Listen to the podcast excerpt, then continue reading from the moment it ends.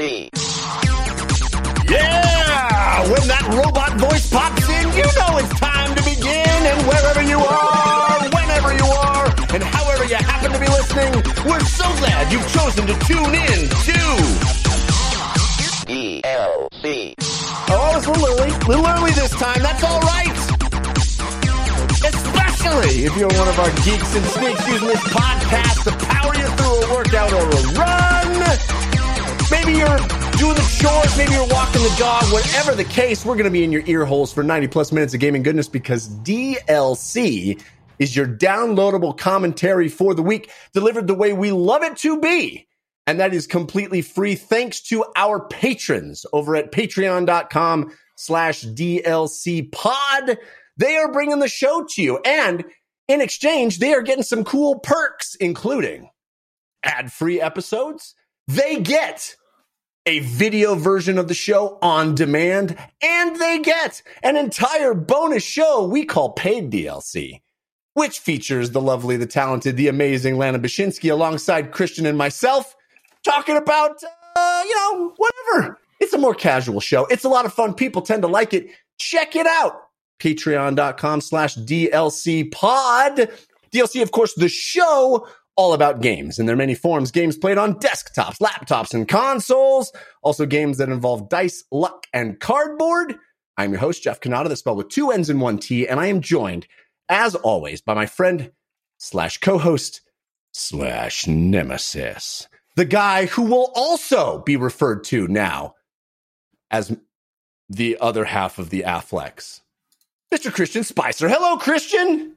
Hello, Jeff. Hello, everybody. Uh, Hey, you know, find love. Find love. And then find lose you it for get like two decades and then find it again. Hell yeah. You know, Right? Why not? Yes.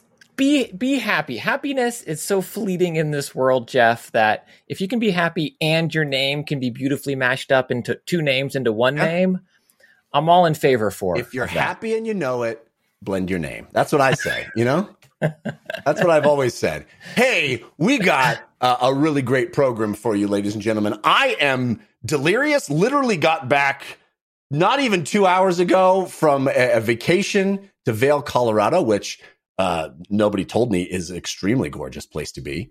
Um, amazing place, but I am uh, no wait, delirious. no no no sorry sorry I know you have a good role. No one's told you Vail was gorgeous. It was on. a joke. It was a, I was being facetious because everyone says it's the most beautiful place. Turns out accurate. Okay, got it, got it, got it, got it. My bad, my bad. Uh, I apologize. And now I live like two hours away from it. It's amazing. It's amazing. I can just like jaunt there.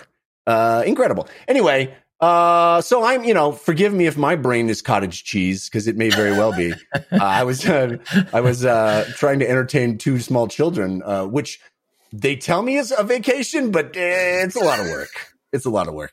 Uh, but we have maybe one of our best guests of all time. We have, uh, you, know, the DLC always stands for your downloadable Cannata and your downloadable Christian. But this week, once again, oh, I'm so excited because DLC stands for done with a little comedy. Because from Kinda Funny and the kind of funny empire, it's our friend Tim Gettys back with us. Hey, Tim. Thank you so much for having me again. I think this is my third appearance on the show, and I feel like the last time was right, right as COVID was hitting. Like I, I'm pretty sure I was your your last because I remember being on the show and talking to you guys about like Zencastr and how you recorded because we had to figure out our home setups because like it was happening. Like I remember it was so early that the three of us were having the conversation of like. Is this gonna get really bad? Like we didn't know yet. Yes. Like that's how early it was. So uh, it, so it doesn't feel like it's been that long because uh, I remember that show like it was yesterday. Uh, always have a blast with you boys. So happy to to be back here with you as well. And it's Well, clear, Jeff, that you don't watch the Real Housewives of Salt Lake City because infamously they took a trip to Vail, and anybody that watches that knows it very well and knows how beautiful it is.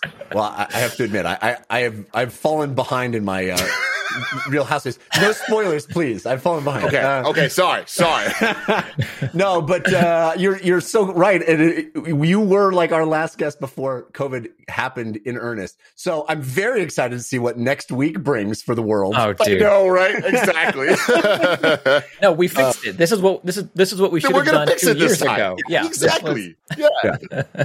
I love this. I love what you've done with the place. Video now. Last time I think was audio only. You know, That's I see right, this yes. on Twitch right now. We got this fun little background going. It's we great. uh, we followed your lead onto the onto the Patreon platform as well, doing very very well, and very pleased Congrats. to have uh, uh, the kind of support that you guys uh, are enjoying as well. Just people are so generous and lovely, and uh, it's awesome. So thank you. Awesome to talk to you again, and we got a lot to get to.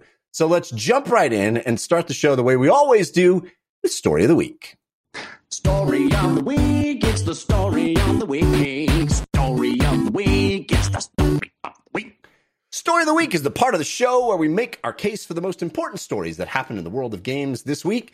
You can always submit stories for our consideration by sending us an email to dlcfeedback at gmail.com. That's also where you send comments or questions, even your own reviews. If you'd like to, us to read them, we'd love to see them. We love to hear from you. dlcfeedback at gmail.com is where you do that. Or also, you can join our communities. We have a Discord group called 5x5 DLC on Discord, and also a subreddit, 5x5dlc.reddit.com is where those are great folks talking about games, talking about all sorts of stuff. We urge you to take part at those places. But Tim, you are our guest, so you get first pick of stories. What would you consider to be your story of the week? Before I get to that, I, I forgot to say this in the intro. I don't know how that theme song intro situation was like the most hype, exciting podcast intro I have ever been a part of. And I am jealous that we didn't think to do that first because that is awesome. it just gets you in the right mood. I love it. And here you have the little fun story of the week. Oh, this is all great stuff. Uh, so keep it with all of that. Keep it the good vibes rolling. I am going to talk about skate. I think that the skate Mm. story this week. How's this work? Do I read this or do you read this? What's going on? Uh, either way, either way, can we can sum it up. Go ahead and uh, you know tell us what why you're excited about Skate getting an official title and getting we getting some details about what the next Skate is going to be. So that's the thing. Skate's getting an official title. It, it is Skate. It is not Skate 4. It is just Skate. They're kind of treating it more as a platform. It is going to be cross play. It's going to be cross save, cross, cross progression, free to play, all of that stuff. Uh, a couple of the details here. There's going to be microtransactions, but they're not pay to win. Doesn't include paid loot boxes, which is very key information. Obviously, the first question anyone would have when you hear the words free to play.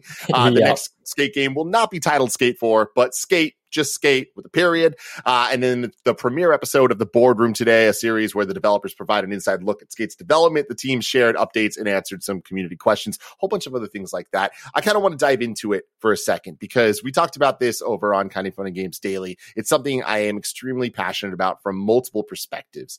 One, I'm a huge supporter of skateboard video games. Always have been, always will be. Truthfully, I've always been more of a Tony Hawk guy than a skate guy. I like the arcade type gameplay. I love the high score type stuff.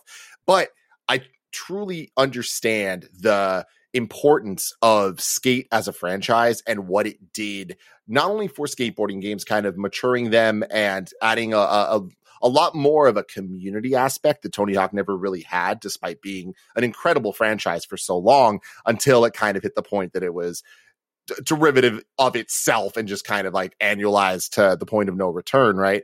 But with Skate, it kind of focused more on community, more on uh like custom creation and just hanging out with friends. And I feel like when we talked to, when we first heard that Skate 4 was was happening, it was very exciting. It was clear it was many years out. It was one of those game announcements that's like, yo, this is just an announcement to get you excited. Um, but I feel like they've made every right step since the this idea of the boardroom, the series that they're doing, kind of going behind the scenes. Even before that, they were constantly tweeting out uh, behind the scenes images and conversations and wireframes and like really, really early concept stuff for what this game is going to end up being. And then for them to come out here with probably the biggest news update that they've had on the game so far and for it to be riddled with words that are usually very scary to people like us to to the gamers out there that are like oh man this this not my beloved skate franchise don't do don't make it free to play don't do all this stuff I kind of see it from a different perspective. I I think that uh, on all the different gaming podcasts I've been on for a decade at this point, I can't count the amount of times I've talked about things like back in the day, Guitar Hero or a Madden or um, I mean even Grand Theft Auto becoming a platform more than a Mhm. annualized series, especially for things that kind of uh, the updates don't need to be this giant drastic thing. It can kind of just be here's some new levels, here's some new roster updates, here's new songs, whatever it is. We push so hard. Like, why don't they just make platforms? Why don't they just make platforms? And I feel like then free to play happened and we saw battle passes come into existence and like the way that platforms are monetized isn't necessarily something that we wanted. It's like, oh, not like this, not like this. but I think that skate is this unique opportunity where the importance of skate like i keep saying is the community. It's kind of just hanging out with friends in the same way that minecraft and roblox and all of these more modern uh, games that i mean they're not modern at this point but you get what i'm saying. Fortnite i guess is the better example now. Um, it's where kids hang out. It is where they pop into a lobby. They don't even need to be playing the game they're just hanging out talking with their friends making their own games making their own stories. And i think that that is the core of what skate culture is. It always has been in real life. You go to the Yeah. park you meet some friends you spend time taking turns trying to nail a grind trying to ollie down these stairs whatever it is. Skate the franchise to nailed that. Tony hawk's pro skater nailed the culture from a music perspective from a attire perspective from just like a coolness perspective. It made uh, skateboarding popular in the mainstream alongside the X Games, right? But skate was like, cool, it's popular. What is it really? What is it to the people that are actually out there skating every day? And it comes back to community. It comes out with hanging out with your friends. And I think that uh, free to play, cross play, cross progression, that is the best chance as a, at, for a skate game to have success in 2022 and beyond. So I'm actually really excited about this news, despite as a headline, it's sounding a little scary.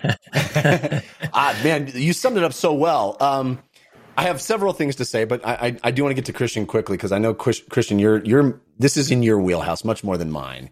But I do think you know I love that, that the title is Skate Period.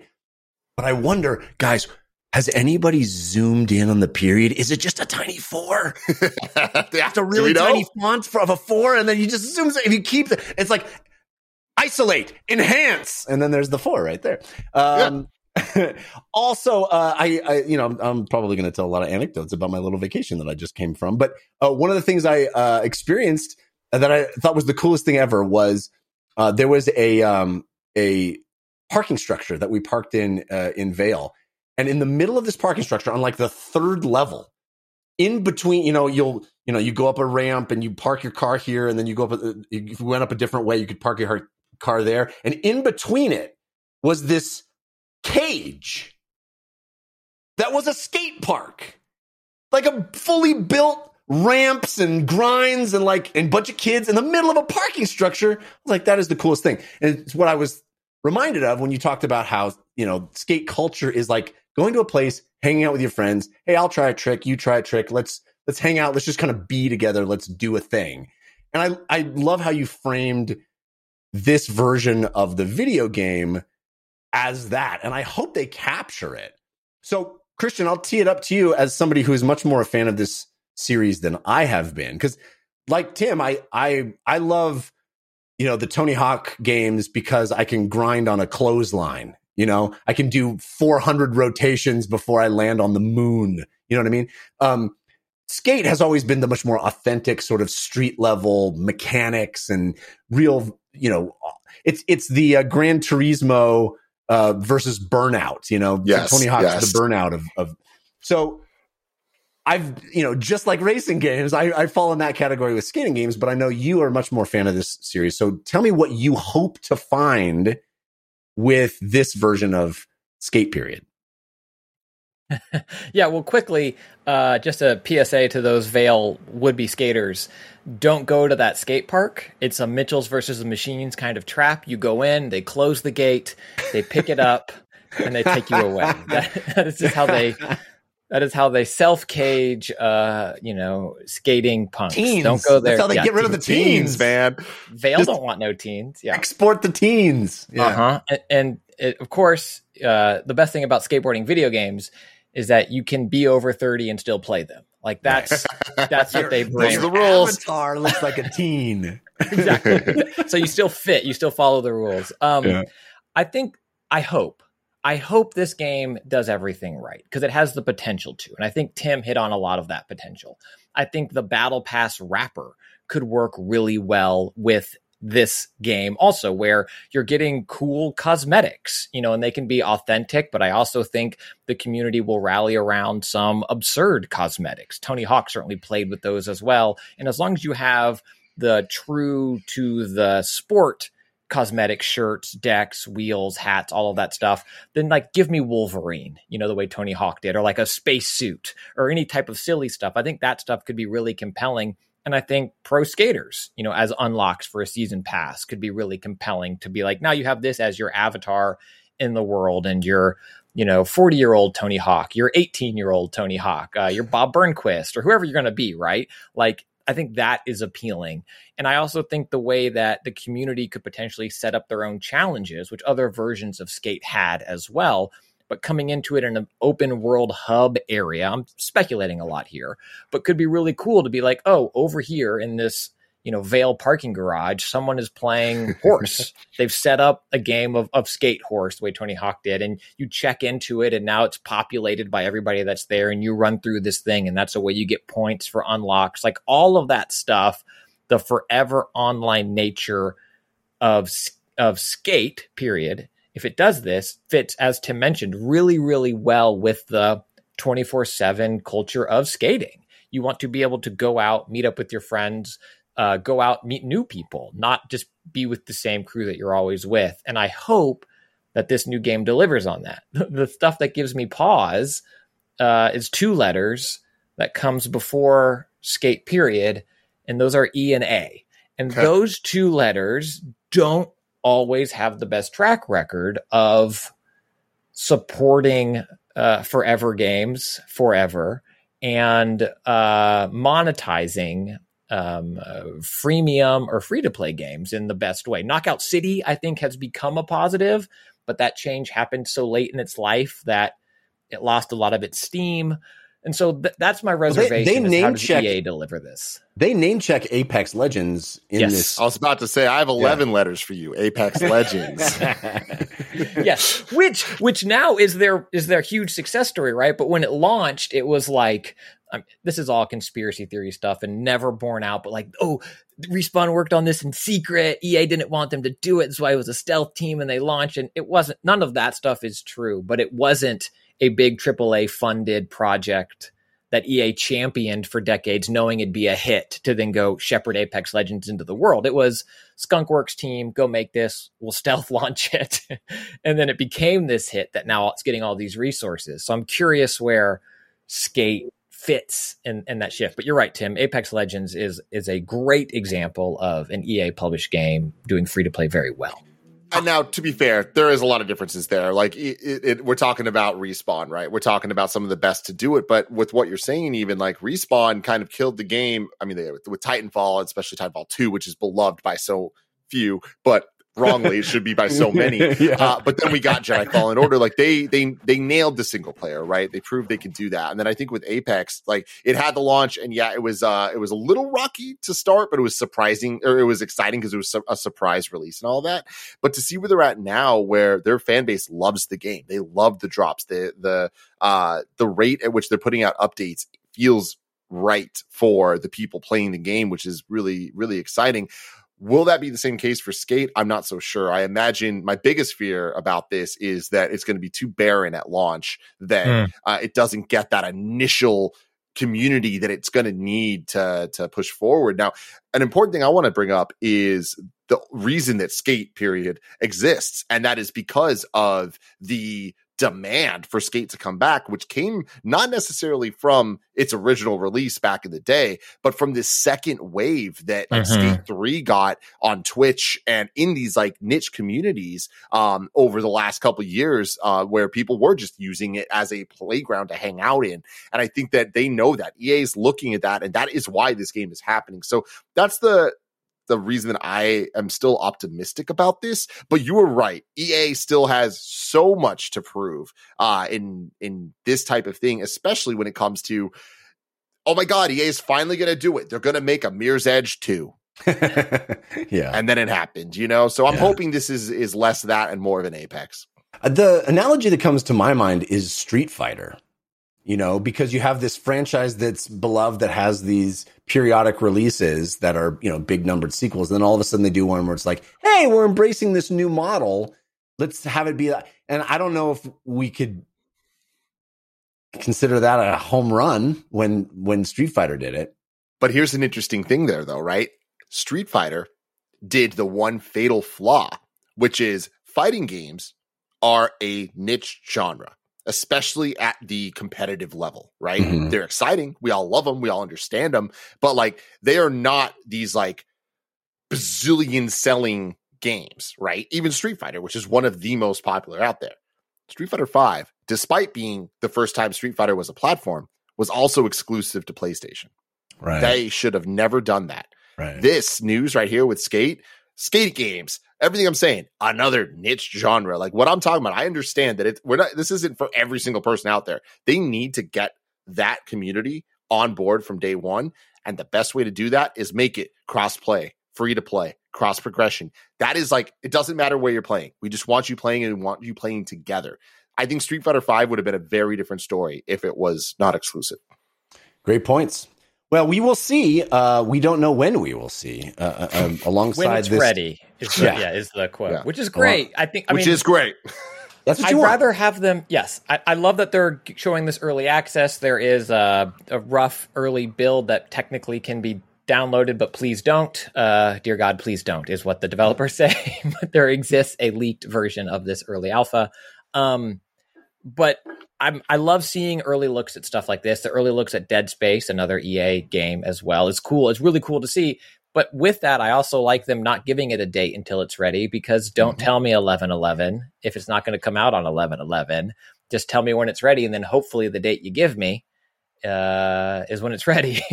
right, right. All right, Christian. So, what is your story of the week? My story of the week, it, it really, I think, comes out of skate period uh, well in terms of the, creating an online game that uh, Wait a minute. Sorry, finds- sorry to interrupt you, but I just occurred to me maybe somebody just dictated this into Siri. Is that how we? Is that how we got the title? We're gonna come out with skate. Period. And then they just got it. misinterpreted by the everybody else down the line. we're gonna the title of the game is gonna be skate period new paragraph uh, we're gonna be Sorry, Christian. Sorry to interrupt you, but it Oh. it occurred to me. Go ahead. That's good. That's good. That's good. Um, I think Tim brought up some great points about getting the community in and getting people playing and starting early, uh, being a key to success for a game like Skate. Period, which is how I will always refer to it. Period. The big asterisk after that period, however, is a game that Jeff, you and I started talking about in in big ways maybe five years ago in terms of reshaping what game of the year is or is not or what Yeah. can be considered and that is warframe so warframe launched as a middling uh what six out of ten kind of reviews seven out of ten's game and has become a juggernaut of one of the best live service games maybe of all time listening to community feedback building just whimsical odd stuff like just trying stuff. Fans like we want to do this. Do enough of you want that? Yeah. It's in the game you know and giving people what they want and with that this week um digital eclipse announced their next game. They kind of passed the baton this Digital the Extremes. oh did i say eclipse? Yeah. Always do that. Thank you. Digital extremes. I almost did it again. Digital extremes that, that leadership group that the, the top level developers on warframe kind of passed the baton to some of the younger folks on that team who had been killing it now for years. And they stepped up to those leadership positions and that core group that started warframe and had been leading warframe for a while is now spun off and they're working on their next project soulframe which I think, as we're recording this, someone might yell at me as, as it's wrong. Su- Sunday night, I believe it was also just announced, or fairly recently, that Airship Syndicate, the folks who made um, Darksiders Genesis, and also Jeff that RPG side scroll that you really like, the um, Yes.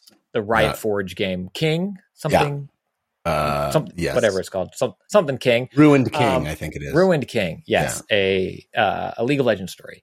Um, I believe that they're also partnering to work on this. And Soulframe, we have a cinematic trailer that launched, but it promises to be similar to Warframe in that it is this always living kind of game that they're building on the expertise they learned from Warframe. But while Warframe is pew pew guns, Soulframe is going to be melee combat and a little more fantasy genre setting, whereas Warframe is sci-fi space, you fly ships and all this stuff. It, it appears as if Soulframe is going to be a little more boots on ground, a little more fantasy genre, and they also have talked about how the world is going to change more dynamically as you play. Like the earth is a character in the game and a cave, the terrain might change, you know, when you log in. And the thing that really jumped out to me is, um, let's see, I wrote it down here because I wanted to, I wanted to find it. Uh, oh, the developers were, gave a quote. I'm chasing that short session, but high immersion thing where you sign in and you come out of your yurt and you are where you last signed off, but the world feels like it's been going on without you. So they are really seem to be trying to lean into like jump in, play a little bit, but also you have a life. So then you can leave, but that doesn't mean the story's over. The story's still happening when you come back. And that fascinates me. And if any other dev had said this, or if they had said this five years ago, I'd be like, that sounds like a tall tale. But I think I think if anyone can pull it off, it sure seems like they can. I am very excited for what Soulframe is going to be, which apparently is not a Souls like, but also maybe might be. well, that that's the, that's a very interesting part right there at the end because it's hard to evoke invoke the word soul in the title of a game these days without knowing exactly what you're doing. You know, it, it, you put soul in the in the in the title of your game, it, it is. Uh, I think it it comes with it some expectation. Uh, they explicitly say, "Hey, we're not trying to make a Souls like." But we're also, uh, yeah, that's not how we started. Who knows? it seems like this game is early in development, and there. It's interesting to me that they're not positioning it as a, a, replacement or a sequel to Warframe. It is going to be a sort of a parallel project, or even uh, in the same universe. And also, yeah. thanks to chat. Uh, Soulframe is Digital Extremes only. The airship is a different project that they're doing with Digital Extremes. So thank you for that. But yeah, they're not pitching it as like, and when you land, or at least yet they haven't announced that I've seen like ten thousand years ago in the, the, past in Warframe, you were a Soulframe. right. Um, yeah, Tim, what do you think about this? I mean, do you, do you think? Uh, I think the concept is is pretty interesting. I'd love your comment on that. But this notion of sort of launching something with soul in the title that is melee combat focused, do, are you uh, inserting expectations into the audience?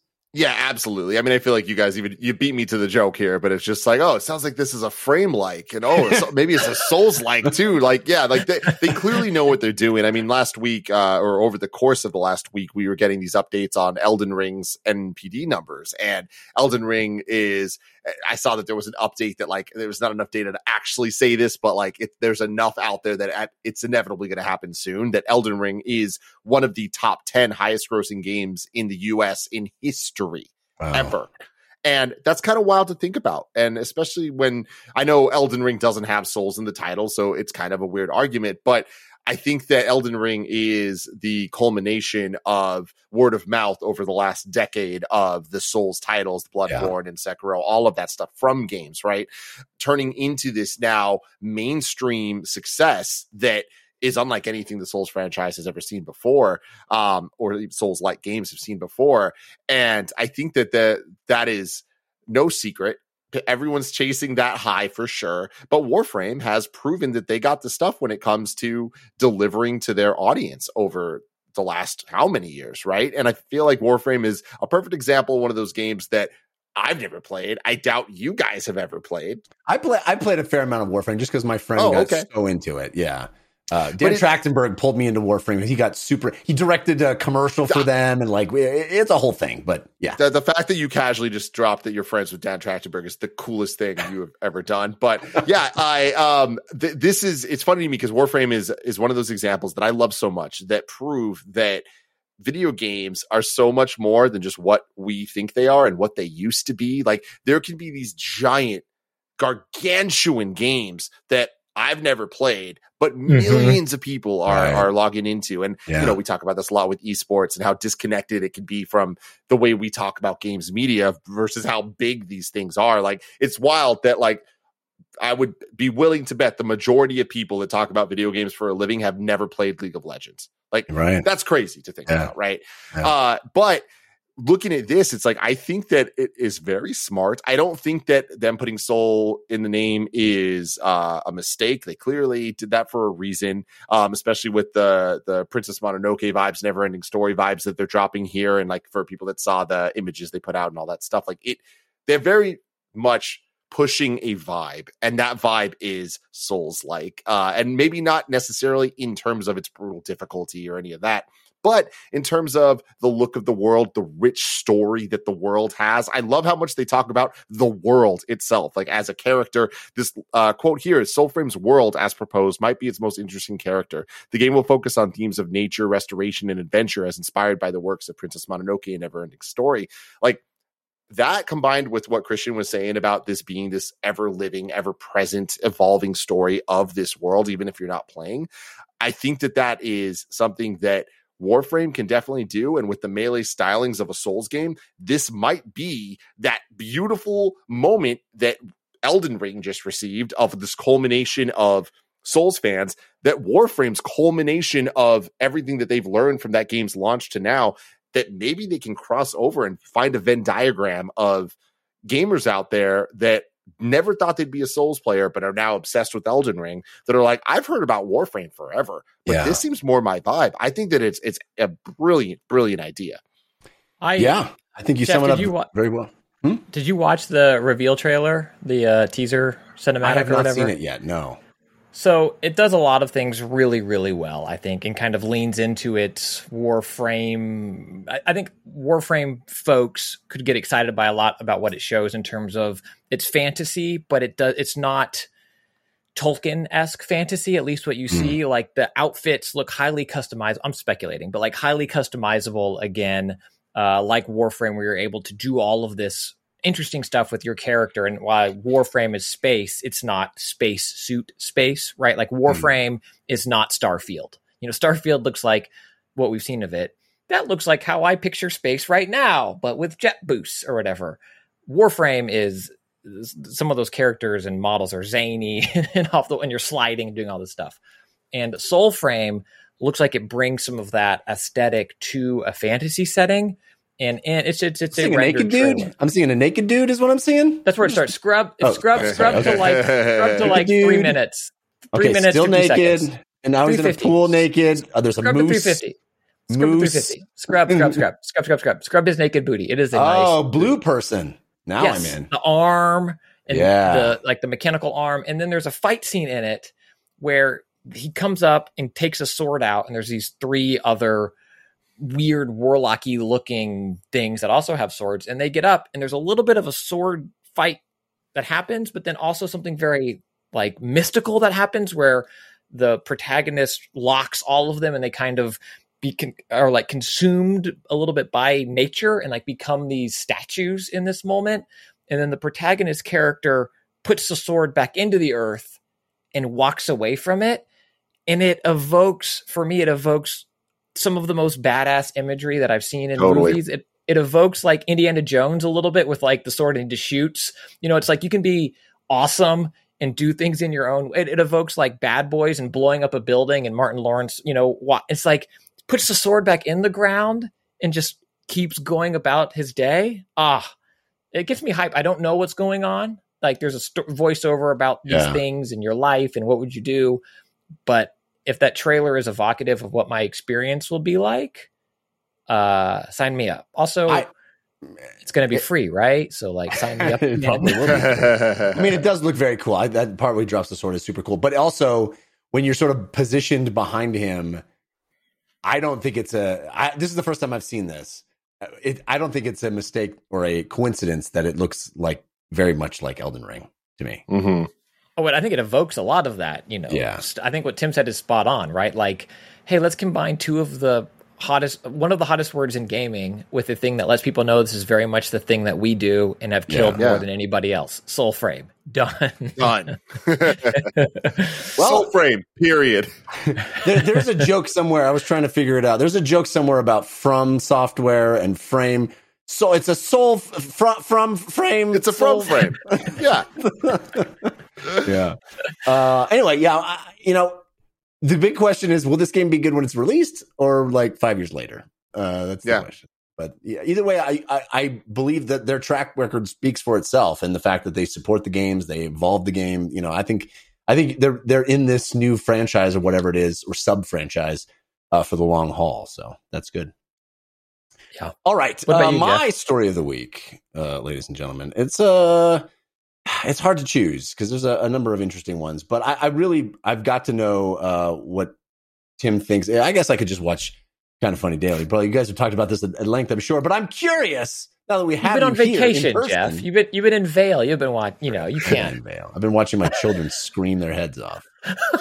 This is supposed to be fun. Oh, I thought you meant. I thought you meant like with Glee, like screaming No. their heads off with Glee. no, you would think. tormenting me. Um, we're trying to have a nice dinner. Be quiet. Sorry. Uh, the uh, PlayStation Stars loyalty program was announced this week. And uh, this is going to be launching later this year. And um, it will basically give rewards, both digital and I, I suppose sort of monetary in the form of, of credits for purchasing of stuff uh, to people that do stuff while they play PlayStation games. As simple as literally playing a game once a month or doing things more uh, that, are, that are more intense or more more um, uh, rare, like being the first person in your time zone to platinum a game. Uh, all range of different achievement type Alright. stuff. Can't go out tonight. It's twelve oh one. I I used to do that on New Year's. I don't know if you guys. When I was a kid, we'd like run outside after New Year's and be like, "Tag, you're it, Tim. Woohoo! We played the first game of tag this I year." love it. Like, love that. So this speaks to me in a big, scary, scary way. uh, they talk about tournaments, um, earning specific trophies, um, all kinds of, of interesting stuff. And then you will get digital collectibles. Uh, they specifically have not mentioned the term NFTs. And I think Mm. follow up uh, questions, uh, they said that's not part of the plan, although who knows? Yeah, these are Um, not currently NFTs. they are. Go ahead, Tim. I saw something different. I I saw them straight up say this they are not NFTs. That is Right. not this at all. These are not sellable. They're not tradable. That's not this is a digital collection that is there's no value associated with these things and there will not be. So they they did come out and say this is they are not NFTs. Great. Yes. I hope it stays that way. Uh, you know, I, I mean, or or not. I don't even know what to think about that stuff anymore. But the point is, loyalty program very similar to stuff that like Nintendo has done in the past. I think Xbox even has something similar to this. I want to know what you think, Tim. As is this? I mean, it's hard to say that it, it- this is a bad idea because you go, well, if you don't want to participate, don't participate. There's no skin off your nose, right? But is this anything? Like, is this a thing, or is this kind of just spinning your wheels? That's my. Is this anything? I I feel like question. my I have a question. Is this is this a thing? Is it a thing? no. and honestly, like I, I feel like your your your weird hesitation to even ask is is kind of the where my answer is too. Like I, I honestly feel like my take on this is not a great one because it comes down to this is fine. This is not what this program should be. It's not Right. what it needs to be in order for it to actually be exciting to the people that would use it. Having said that, it's good enough, I guess. This isn't bad. There's nothing wrong with this. The people will use it or not use it or use it without knowing they're using it and then one day be like, "Oh, I get $5 off." The amount of times I get an email from Best Buy that's like, "Oh, hey, you got $10 in credit." I'm like, "Cool, I guess I'm buying a 4K Blu-ray I wasn't planning on buying." Like yeah. I, I, that that stuff's it's it's nifty. It's cool. It's just like you don't need to actually worry about it. It's just kind of happening in the back. That's a that is a good reward program. Fine, I understand it and whatever. But the other side of me sees this as a missed opportunity in a couple ways. One, I don't think it's a secret that Sony's rollout for their PlayStation Plus 2022 initiative was kind of a disaster, right? Like it what the product is itself, I don't really have any problems with. I know some people do. I don't. But I do think that the way that they didn't talk about it for so long, but then hinted at things and then announced that it was a tiered system, but didn't say what was coming with the tiers, but then did, but then didn't say what games until it just came out. And then everyone's like, okay, it's the games we thought it was. Why didn't you just say that to begin with? Like, Yeah. it's a weird thing where I know what I'm talking about is such a small part of the community, but they are the ones that care about this product. So it's like, give them the answers because the rest of the people don't care. Like, right. just say the stuff so people know and they can be like, okay, cool, I get what this is. I think that this should have been tied into that. This should have been an exciting part of those announcements of, hey, starting with this new PlayStation Plus, like, yo, the PlayStation ecosystem's kind of dope. Like, you, this is why it's cool. We, you can do all this stuff and you get all these points and you can be a PlayStation star and this is what you can get from it. Like, that's an exciting kind of proposition that I feel like Xbox has been knocking out of the park this generation with building their ecosystem and what it means to be an Xbox gamer. And I don't need to get into Game Pass. We already know we get it, right? Like Yeah. Xbox is is if anything nailing the ecosystem. They still got to bring the games. We get that, but they got to nail the ecosystem or they have the ecosystem down. PlayStation very much needs to nail the ecosystem. This is a mess. It's a total mess. So with this initiative, it's fine. I don't have any real complaints with it besides the fact that I'm disappointed because it could have been better. And what that looks like, uh, me and Blessing on Kinda Funny games daily, we're talking about uh, PlayStation Home back on the PlayStation 3, which was like a weird thing, right? Yeah. Like it came out and like we're all like, well, what is why? Who wants to do this? Whatever. I think in 2022, it's a very different conversation. Imagine the idea of you platinuming a game and actually getting a a, a, a digital platinum trophy to put in your PlayStation home. Right. You know, Yeah. imagine if you were the first person in a time zone to get that platinum and you have this unique thing that you can show to your friends. It's so stupid, but it's this metaverse idea that, like, to me, that's the right version of the metaverse. Is like, I'm a fan of playing these games. It's giving you just a little bit more incentive to like achieve and like have fun and like another thing to go for. Um, I remember back in the early days of YouTube, they would like, oh, they would give like these uh, daily awards for things of like, this was the most viewed video this day. And like, I remember in 2005 posting a video and being so excited where I was like, oh my God, like this is the thousandth most viewed video on all of YouTube today. And like it growing higher and higher eventually. Like just these dumb little, it's just a JPEG, but like, it, there was, I have an image somewhere of my old YouTube account where there was like one day where I got like a bunch of different awards. And I'm like, this is so cool. And it means so much to me just to have that data and just to know. Mhm. And just the idea here that they're telling people, like, oh, you were the first person to do this, that incentivizes them to play more games and want to play more games and want to do these things that are meaningless to the Right. majority of the world, but they're why you play video games. I think it's really cool. I just wish that they would go a little further with it. I think you make such great points there. And yeah, it does seem so strange that this comes right on the heels of that uh, uh, those announcements of the of the tiered system. It's it, it it's not like this wasn't known at the same time. It's so weird to separate those out and not have it be part of the same package of announcements of like like exactly what you said this cool thing that that you jump in now pay the monthly fee and look at all the other cool things that are part of the ecosystem i think that's a it's a strange i think you're right it's a strange stumble uh, uh you know an unforced error there um and i you know maybe there's a world where we do get sort of a, a PlayStation Home 2.0 with with PlayStation VR 2. You know, maybe I think that is even cooler if if there's a I mean, this is a completely separate topic, but if there are trophies that in a VR environment I can pick up and hold and look at Mhm. up close and rotate around, that's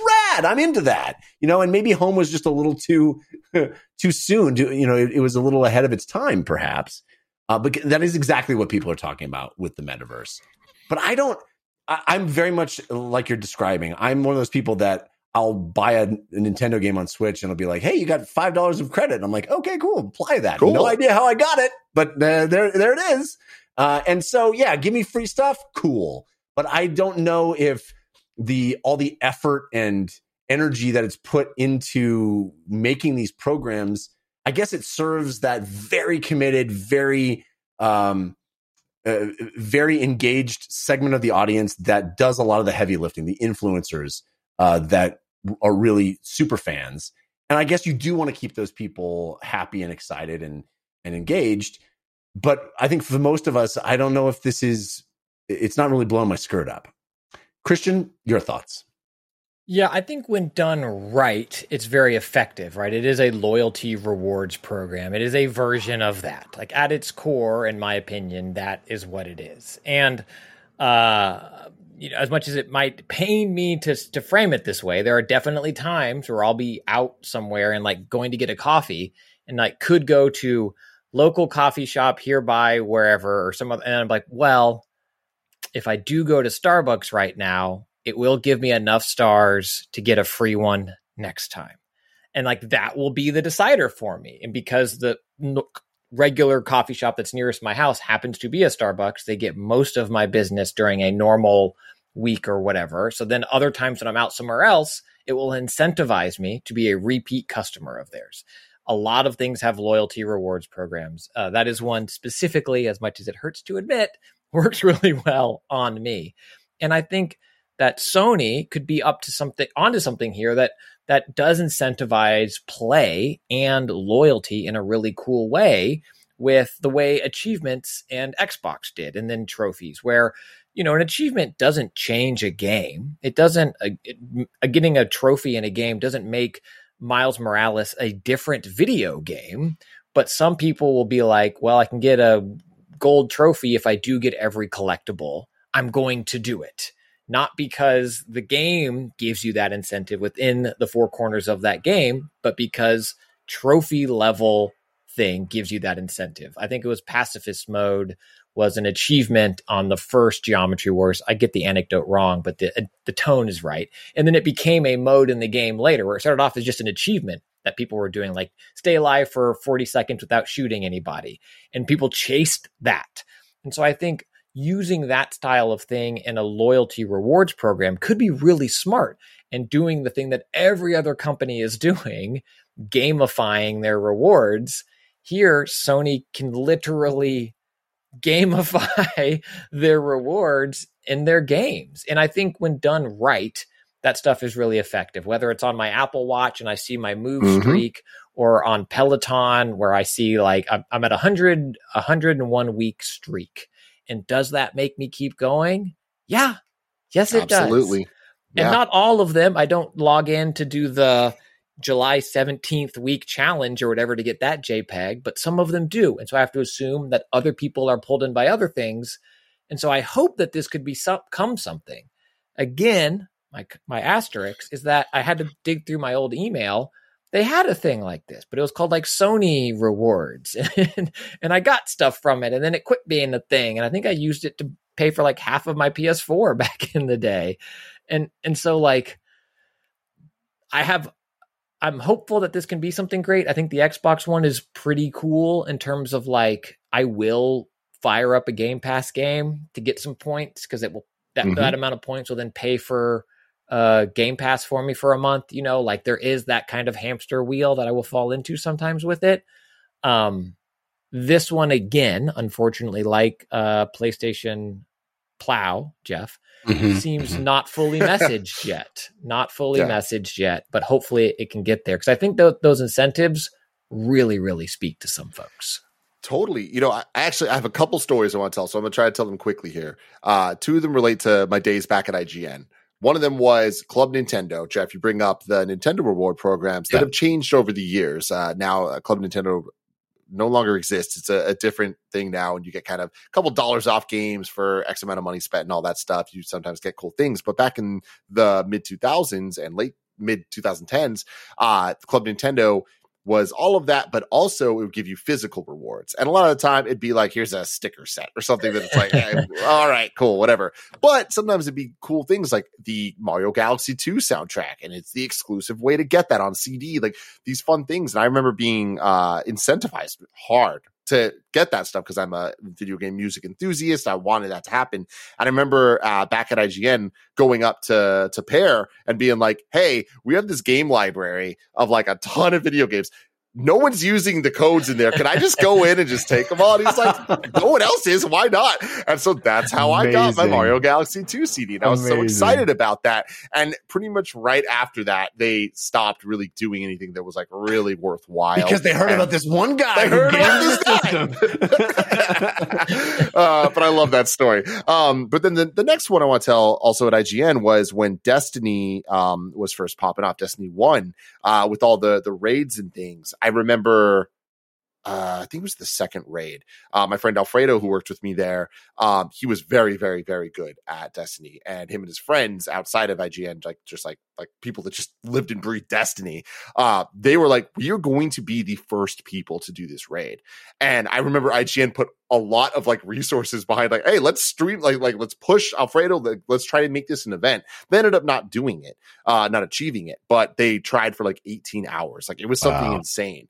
And I just thought that it was one of the coolest moments of my gaming career to see like this group of people legitimately try to be the first to do something in this video game that was created that was such a you have to be here at this moment or else Yeah. th- this moment's gone people are able to do the raid forever after that but this was like you're going to be the you're trying to be the first people to do that so i do love the idea of playstation trying to incentivize that type of moment right and Yeah. especially in this this stream twitch culture nowadays especially where people could turn this into an entire career for themselves of like i'm going to try to be the first person to platinum every video game Yeah. and that is a that is a gimmick that is going to be good enough to give somebody a very lucrative career i think that that is very very cool and the Yeah. last thing i want to say sorry actually go Go on, ahead. go go for it jeff No, I was just going to jump in and say that uh, as as somebody who was a, a big you know WoW player for many years, the world firsts in WoW were always so fun. Anytime a new expansion came out, there'd be these guilds competing to be world first to take down a boss, world first to you know get to level cap in the new level cap, world world first to do the raid. Like it, it was, and Blizzard really played it up and like would send them cool stuff and commemorate it and like immortalize the guild's name in the game and stuff like that. So yeah, those things are super awesome and they build community. yeah and it, it's great and then the last thing i want to say is in in terms of some things that christian was saying about uh platinum trophies and achievements just this weird like need for us to to get these things that don't matter right? And it's funny because like you don't need to. Like you can play a game and trophies are just a thing that pop and you're like all right cool i don't care at all. And i think that that is clearly the majority of people right? Like trophies achievements they are targeting a a, a smaller market than like just anyone that plays games. Having said that, to see it go from, you know, the trophies in Super Smash Brothers Melee that were just kind of like a very early version of what we end up seeing now, which is like, do these things get this a reward and it's fun to look at, to then uh, achievements on Xbox and that turning into a, its own thing by itself, to then trophies on PlayStation, but specifically the Platinum Trophy. Like that is the thing that I feel Xbox is lacking. I can't believe they haven't solved for that at this point, but there are people like Greg Miller who are ridiculous and way too far gone, and they will buy and play buy bad games um, to get the platinum trophy. That is horrible. It's a bad thing to incentivize. I that, that needs to be fixed. It's it's horrible. Yeah. But there's another side of it of PlayStation needs to care more about making sure mandating that every game has a platinum trophy. The amount of games that come out that don't have platinums is ridiculous. There's so many amazing games that they should put the extra work in, the extra effort in because it means so much to so many people. And to my final point here, games like Spider-Man that Christian's bringing up, we work on YouTube. We know internet video. Internet video turned from how many views can you get to watch time Mhm. overnight at some point. And it's about getting people to stay on a platform. Yeah. It's getting people to stay watching Netflix. Why are the Stranger Things season four episode so long? Because they just want you to stay on Netflix, right? It's the same thing in video games. And we hear all of these stats and things just come out over the years about what gamers are and aren't doing. I remember uh Bungie talking about at Bungie and then eventually 343 talking about is split screen going to be in Halo forever? And then eventually they just took it out, right? And they're like people just aren't using it. Yeah. It's like you might think they are, but they're not. Right. So eventually they took it out. And uh, we hear stories like that all the time about the completion rate of games, the this rate of games, the that rate, whatever. How many people touch single player in a Call of Duty versus just playing multiplayer? Like all those type of things. Spider Man is one of the most platinumed games ever. They made a good trophy list. And guess what? I platinumed Spider Man and I platinumed Miles Morales. I do not chase platinums. I am not a trophy guy. But those games incentivized me to play beyond just completing the game. And I put all in probably somewhere between three and five times my full playthrough of Spider Man just because I wanted to get those trophies. I think that if that level of care is put into trophies and put into these type of rewards and all this stuff, any game that is good enough can get people playing it so much longer. And that's a win for gamers, for the developers, for everybody. That's so well said. And I feel like we could do an entire other podcast about the art of good trophy writing, you know, the art of good crafting Mhm. of achievements and trophies because it's a bummer and you under, I understand why, but it's a bummer that that sort of system level feature has to be given to the developers to do well or not well because you, you feel like if there was a consistency across all the games on a platform with how the trophies work and what how well they're implemented it would raise the entire uh, profile of the concept uh, you know it would it would make it would make chasing trophies feel much more like a level playing field. And i think Mhm. that would be a really cool thing. It, it's just untenable. I understand it's untenable for any platform holder to be sort of like babysitting that across every game that's released. Go ahead. Uh, just uh, jumping off of that Yeah. uh, again greg miller one of my closest friends is also one of the biggest trophy people in the world and cares about this a lot and is what very well connected and, and has been able to speak to a lot of people about the quality or lack of of their trophy lists. And greg has also helped uh, write a bunch of trophy lists for different games because people look to him for that type of thing. And the the most interesting thing that i've learned is that not only does playstation not tell indie developers, any developers, not just indie developers, that they can have a platinum trophy. Like they just there is no like kind of workflow to get that done. yeah Like Greg has had to tell so many developer friends, just ask PlayStation, they'll give you it. wow Like that's all they have to do is just ask. But it's not a mandated thing to even have one. right So it's like such an interesting thing where it's like it need to your point, Jeff. Like it has to be this like like there has to be a a, a push for impact of all of this stuff where they Mhm. need to be like there are clearly defined rules for this game to pass certification. It needs this, this, and this, and trophies aren't on that. They're not part of that, and it's it's very interesting and telling that Sony doesn't fully care about that because if they did, and I feel like they should, they would require it from from everybody because I I am willing to bet there are more developers out there that simply didn't know that if they just asked they could have got it right And- than there and are ones that didn't want one. just for folks listening, I want to include Xbox in some of this shame bell ringing as well. Where like Tim, you mentioned it already. Like Xbox has their achievements, you can get all of them, but that's not the same as getting a platinum. In my opinion, it's a different thing. And also, games often have bad uh, achievements where it's like press start, you got an achievement. Well, that's okay. Is that a joke? Then it's funny. If not, that feels dumb. Well like, yeah i mean i, I think we're all finesse them. We've all been playing long enough to remember when that whole concept first started. And i Mhm. think that xbox really had uh, a lot of control over that. And i remember those early achievement mo- times when people were really getting into achievements and achievements was kind of happening as a thing. Uh, i remember there like a game came out where it's like it just gave you all the achievements you could get them in five minutes. And there was like an outrage. You know people were like what? That's such so cheap. And it, it's just become you know over time it's just become unwieldy as a system. It's uh, like xbox was like oh there's only a thousand achievement points per game. That's a hard rule. And then they're like nah expansions.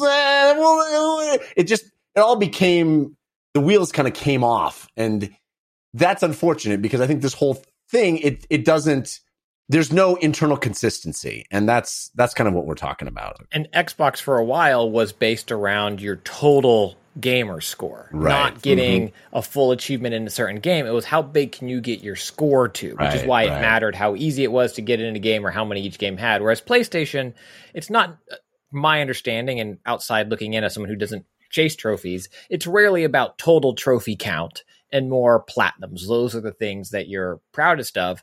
And I think, and my kind of last thought on this, I think that could go on forever, but there is such an art in that carrot on a stick, which I think def- goes beyond even trophies or achievements. It's something that games like Fortnite and hopefully Soulframe will do well. Where like I'll be playing Fortnite and I'll be done for the night, and then I'll, I'll always have three bars that are one game away from being closed. You know, and it's Mm, like, and I yeah. mean, you know, WoW had done that forever as well, and I think Spider Man and Miles Morales did so well in that regard as a trophy point is that by the time you finish doing something, that thing to get the trophy was, you know, a thwip away. So you, it's, it's Mhm. like I, Whip away. I'm having fun.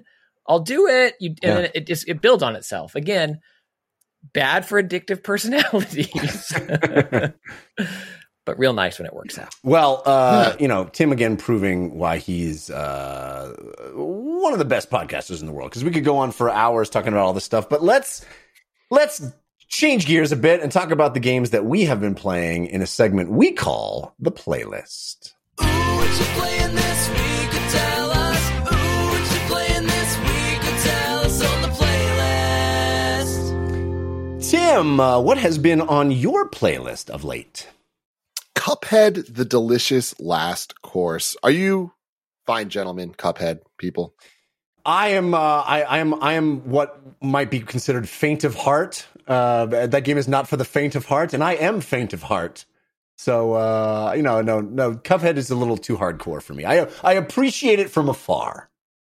I'm Cuphead adjacent. I think it was when we started. He he was going hard at it, and I'm hopefully not speaking out of this. If he didn't, I think I think did he have a controller break moment? I think he might have had a controller break moment when first Cuphead came out, and like Mhm. I had just added it to my, and I was like, not playing this tonight.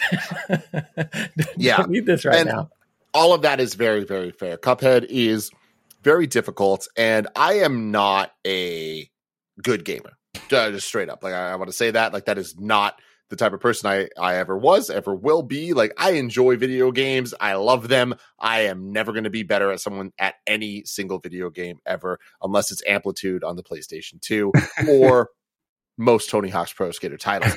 But besides that, uh, I feel like Cuphead is a game that is made for me because of how much I do love that kind of in and out.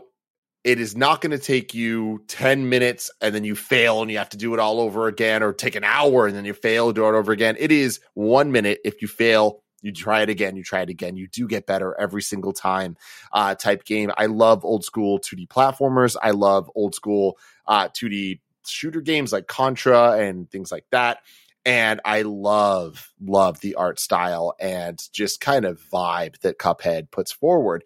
They combine all of those things so beautifully into this package that yes is brutally difficult, but you get better as you play it. It rewards you every single moment that you're playing, and I think that is the best part about it because if it was easier, look, if the game was easier, it would have to be 10 times as long to be yeah. uh, product you can put out there. There, i- i- the difficulty kind of turns what would be a 20 minute experience into a who knows how long experience based on how long it takes you, you know? for me. yeah, exactly. And, you know, uh, for, for for me, I would say I don't know. The Cuphead Delicious Last Course probably took me a grand total of four hours or so uh, for this DLC, and I understand that because every single moment that I'm getting killed by something, it is beautiful to look at. There is more animation and more love and care being put into every single frame, every single background image, everything going on, the attacks, the weapons, all of it, right?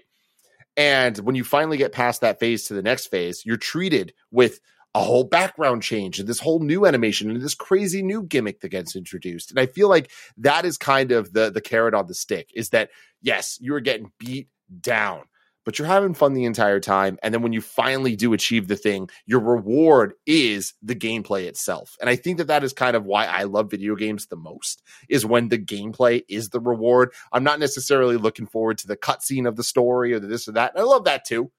Last of Us Part Two is one of my favorite games of all time. Like I I love those type of games, but I love that Cuphead exists in 2022 and as much love and care and heart has put into it as it has been for this DLC that look, when I first saw Cuphead, it was, I want to say 2013 or something at a GDC. And then it eventually came out and it was incredible. And then they announced the DLC in 2018. And here we are four years later Yeah. and it's over. It's all gone. you know, I, I had my fun. And four hours later, it's like, oh, what's next? And like, that is such a, a bummer of a feeling because the game is so good and there's so much love put into this DLC and every single aspect of it I think is a 10 out of 10. Like Cuphead is absolutely incredible and the delicious last course takes everything that made the first game special and ups the ante, surprises you in ways you wouldn't expect, takes away some of the things that didn't work as well like the run and gun levels of the first one and just has this like level of care put into it that I wish I wish that this could be a game that took you 20 hours to play and had so much more content. But that can't exist because of the level of care put into every single part of it. And like that's that kind of the catch 22 of it all right? Mm-hmm. like this game could only exist the way that it does now because if they put more people on it more time more effort more anything it wouldn't be worth making. And that's unfortunate but that's kind of where that nice balance of art versus money versus entertainment versus whatever like you have to find the balance. And i think that Cup, cuphead the delicious last course represents the perfect balance to me of art versus money. Well, it's unfortunate that I'm going to have to go after their money because uh, as somebody who's uh, spent the last eight years coming up with acronyms for DLC, I, I'm I'm I have to alert my lawyers they've stolen my gimmick because uh, Mhm. yeah. Jeff, Jeff, Jeff, Jeff, I'm no longer an attorney. I'm sorry. I, I no longer practice. Uh, you're, you're on your own for this one. Yeah. you told yeah. you told me we told me we'd both be rich from all the delicious last course money. Um, No, no, no. I've I've been trademarking all of the DLCs you've been using. Don't Oh, get me wrong. no. I've been doing that. Oh, no. You just don't own Plastic them. lawyer. Um, I've I've told the story a number of times on the show, but I'll say it one more time. Um, back in 1990, whatever it was, two or three or whatever, uh, I saved up money and I bought I bought a 3DO, and I I yeah I was that guy, and I I the home. one guy Yeah, yeah. The both of us enjoyed that console a lot. The two people that bought it. Um. Anyway, it came with a uh, a disc, a, a CD-ROM of uh, a single episode of Batman the Animated Series, but it played on the 3DO, right? And I attached it to my CRT TV, and I put in the disc. Batman the Animated Series came on, and I remember thinking to myself, someday I'll be able to play a video game that'll look like Batman the Animated Series. And uh, and then uh, you know we have something like uh, Cuphead now. You know, so I just feel like we're you know we're living we're living our my the future that I envisioned. Everybody, it's pretty awesome. Uh, It but is, that's man. not enough to make me play Cuphead, but I admire it from afar. Is what I say. I admire it from afar. Uh, what else is on your playlist, Tim? Uh, I have also been playing a, a lot of Sonic Origins. Now, Hmm. I don't know this crew I'm running with right now if that's going to get me a lot of weird faces or a lot of like, okay. But Sonic Origins, I, I'm a Sonic guy, which is uh, an embarrassing thing to ever admit, but I am through and through. Uh, I'm specifically an old school Sonic guy, the 2D platformers. And Sonic Origins is a collection of Sonic 1, Sonic 2. There we go. That's my guy. That's my guy. He knows what's up. Sonic 1, 2, 3, and Knuckles and CD um, in widescreen, some of them for the first time. Sonic 3 and Knuckles have never been in widescreen before, so it's the first time we're able to do that. Uh, this is a nice piggyback off of our last conversation about trophies and achievements and all that. Sonic Origins has an incredible mission mode that allows you to go into these old games and play them like never before with special challenges like kill five of the caterpillars or don't kill any enemy through the level, like those type of things that um, make playing these games that I've played tens, if not hundreds of times in my life, uh, fresh and new for the first time. It has a very fun to attain platinum trophy. So this will be my fifth ever platinum trophy that I get.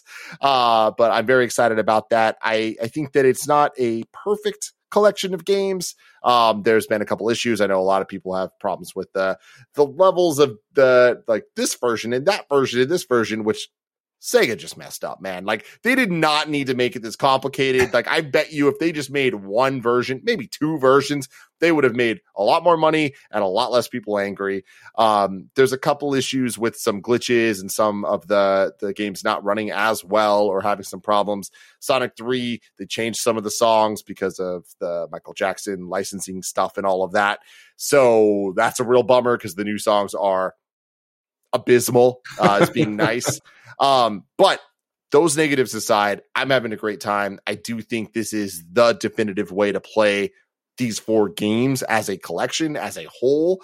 Um, simply because of the presentation of it all. There's a, a mode you can play that plays all of the games as one game. So you're just playing a whole bunch of levels like back to back to back. And each game has a unique intro and outro that are beautifully animated in the style of the old classic Sonic CD intro. And it is so good. Um, and when you play through this whole mode, you get those like kind of back to back in between all the games. I'm having a great time, and it is as an old OG Sonic fan, it is everything I could ask for, despite its problems. I, just being able to play those old games in widescreen alone just seems like such a treat. Uh, it seems like there's there's not a, a single franchise I can think of that would benefit more from widescreen than than old school 2D Sonic. Yeah, no, it's it's. I mean, it's funny you say that actually because today, uh, going a little bit viral on on Twitter is uh, a clip of. Oh man, how am I going to find this? Uh it is Sonic One. There's a fan out there that is remaking Sonic One in Unity that can go in super ultra wide, so Oh. 32 by nine Yeah. resolution, and it is like absolutely awesome. Somebody sent that to me. Actually, somebody uh, DM'd me on Twitter that because I've made such a big deal about super ultra wide because of you, Tim. Because I I reached out to you and I was like, hey, do I need to get the Samsung Odyssey? And you said, uh, G9 yeah, baby. yeah, the G9. Yeah, you do. Uh, I and love it. and I I, love did, so and I did because of you. Uh, so Hell yeah, so now I am I can't shut up about it on this show, and I talk about Super ultra wide all the time. Uh, and that would be rad. It's there it is. hard. Absolutely. As I I love I love Sonic. I love OG Sonic. I love Sonic CD. And before Sonic Mania, Sonic CD was probably my favorite Sonic of all time. I love how Sonic good man. I love how Sonic lulls you into thinking that speed is always an attribute when it often is not. And I love that roll of the dice that you take. And I love a well constructed Sonic level. Sonic Advance on the GBA, fantastic run of, of games. Let's go. Two is my favorite, maybe. If we No, want to get not. No, it's not. It's not. it's, It's, it's not. two the one they No. I, I know one of Two's them the bad one. Okay, Two's the okay, bad one. it. One and three are the good ones. got it, got it. And I also I think there was Sonic on uh the Neo Geo Pocket also. That was a really well done of like amalgamation, I think, of one and two, if I remember correctly. It's in my garage. I can go look. But what pains me about Sonic Origins is because I feel like there's so much stuff that's right. I think widescreen is interesting, not necessarily neat. I'm curious how that, you know, changes the level layout where a lot of it is surprises off the edge of the screen as you're flying around it. Um, for games that weren't built in widescreen, unlike Sonic Mania, that was but just kind of reading some of the like from Christian Whitehead, who worked on Sonic Mania, and some of the folks at Headcannon, who I think also worked some on Origins. It just seemed like Origins wasn't the package people wanted it to be, and maybe that also, again, Tim, is the intersection of art and money, where Sega was like, "We need this money," and the art was like, "But we're not done." yeah, no, it's so it's really, really, really complicated with all that stuff. But yeah, Taxman and Headcannon, like Taxman started as a Sonic modder back in the day and, and was kind of taking the original Sonic games and trying to uh, make them widescreen and port them in, into just PC like as a fan, right? And then eventually got hired to to make a bunch of things, including Mania. Uh, but before Mania, that team made Sonic One, Sonic Two, and Sonic CD on mobile, and it was yes, widescreen that's right, and it Yes. was awesome. And it added the features of the later Sonic games like Spin Dash to the earlier Sonic games, and like they are the definitive ways to play the games. Like that, Mm. that's everyone agrees. This collection was the first time we ever got three and Knuckles to have that support, and that is where Headcannon came in to work on the origins. They just weren't given enough time, and yeah, seeing all their tweets and seeing their their talks about this, like yo, this was not ready to ship, and it, it's clear there's a lot of problems. But even having said that, I'm looking at it, I'm like, I, this is the way to play the game, man. Like th- they, it's still great. The music is the big problem for me because Ice Cap Zone and, and some of the music from Car- Carnival Night Zone in uh, Sonic 3 are some of the best songs ever, and the new versions are so bad. But um, I feel like if you have ever been a OG 2D Sonic fan, I don't think you should let the the bad news discourage you. This Mm. is awesome. It's not perfect, but there are problems, and we should address those problems and talk about those problems because a lot of them are money based, and this talented team deserves a lot more time and money to have gotten this right. But I do think the Sonic Origins is fantastic. That's yeah, that's good. I do feel like sometimes the online discourse, unfortunately, uh, does focus on the negatives, and it's like, oh, garbage can, this animation's wrong, this, so-" and it's like, yes, yes, yes, let's talk about all those things, uh, but also, more people should play these Sonics games because they're great. They're great. if this lets more people play them easily, even greater. Um, yeah. That's Sonic Origins and Cuphead the Delicious Last Course. Christian Spicer, what is on your uh, playlist? Yeah, so there are two things I want to talk about, or that I, I can talk about. It's that uh, it's uh, Exactly. yeah. It's review season, baby. I was like, can I? I don't won't even. There are two things I can talk. I can't talk about. It's always review season though, Tim. It always it's is, man. We had a beautiful like respite for like a month, like a, like two months ago, and then oh, now we're back.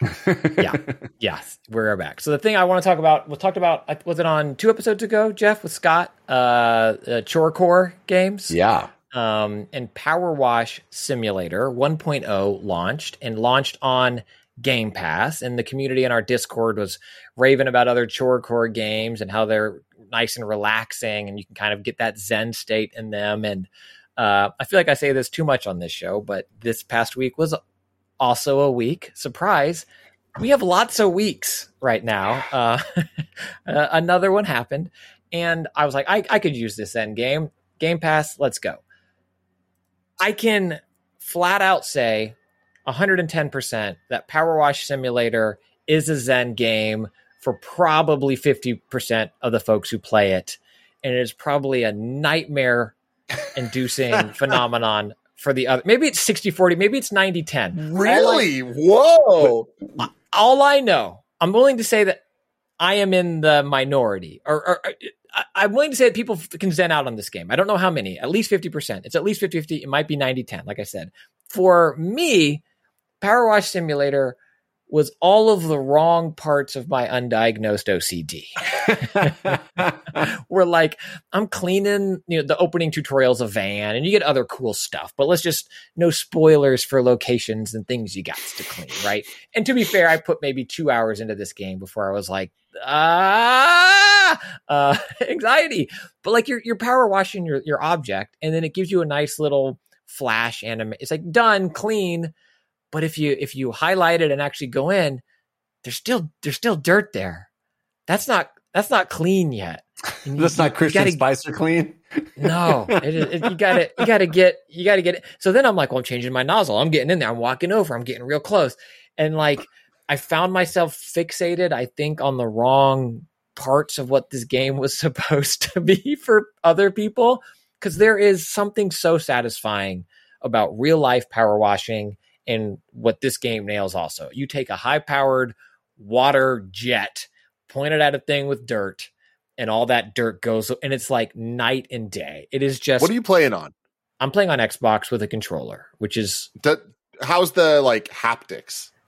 Does it uh, feel like a power washer?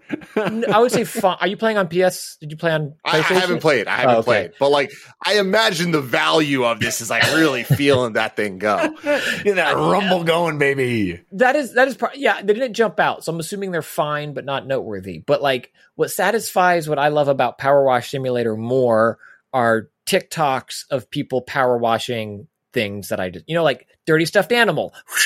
It was really purple, you know, and you, You mean lose your mind. IRL, not not game Yes. footage. You mean Yeah. Yes. yeah, you, you, Yes. you the experience, the joy of the power washing is a It's thing the that- reveal. is real. Yeah, is you, you understand it, you get it. It's not lost on you, but the video game did not deliver that to you.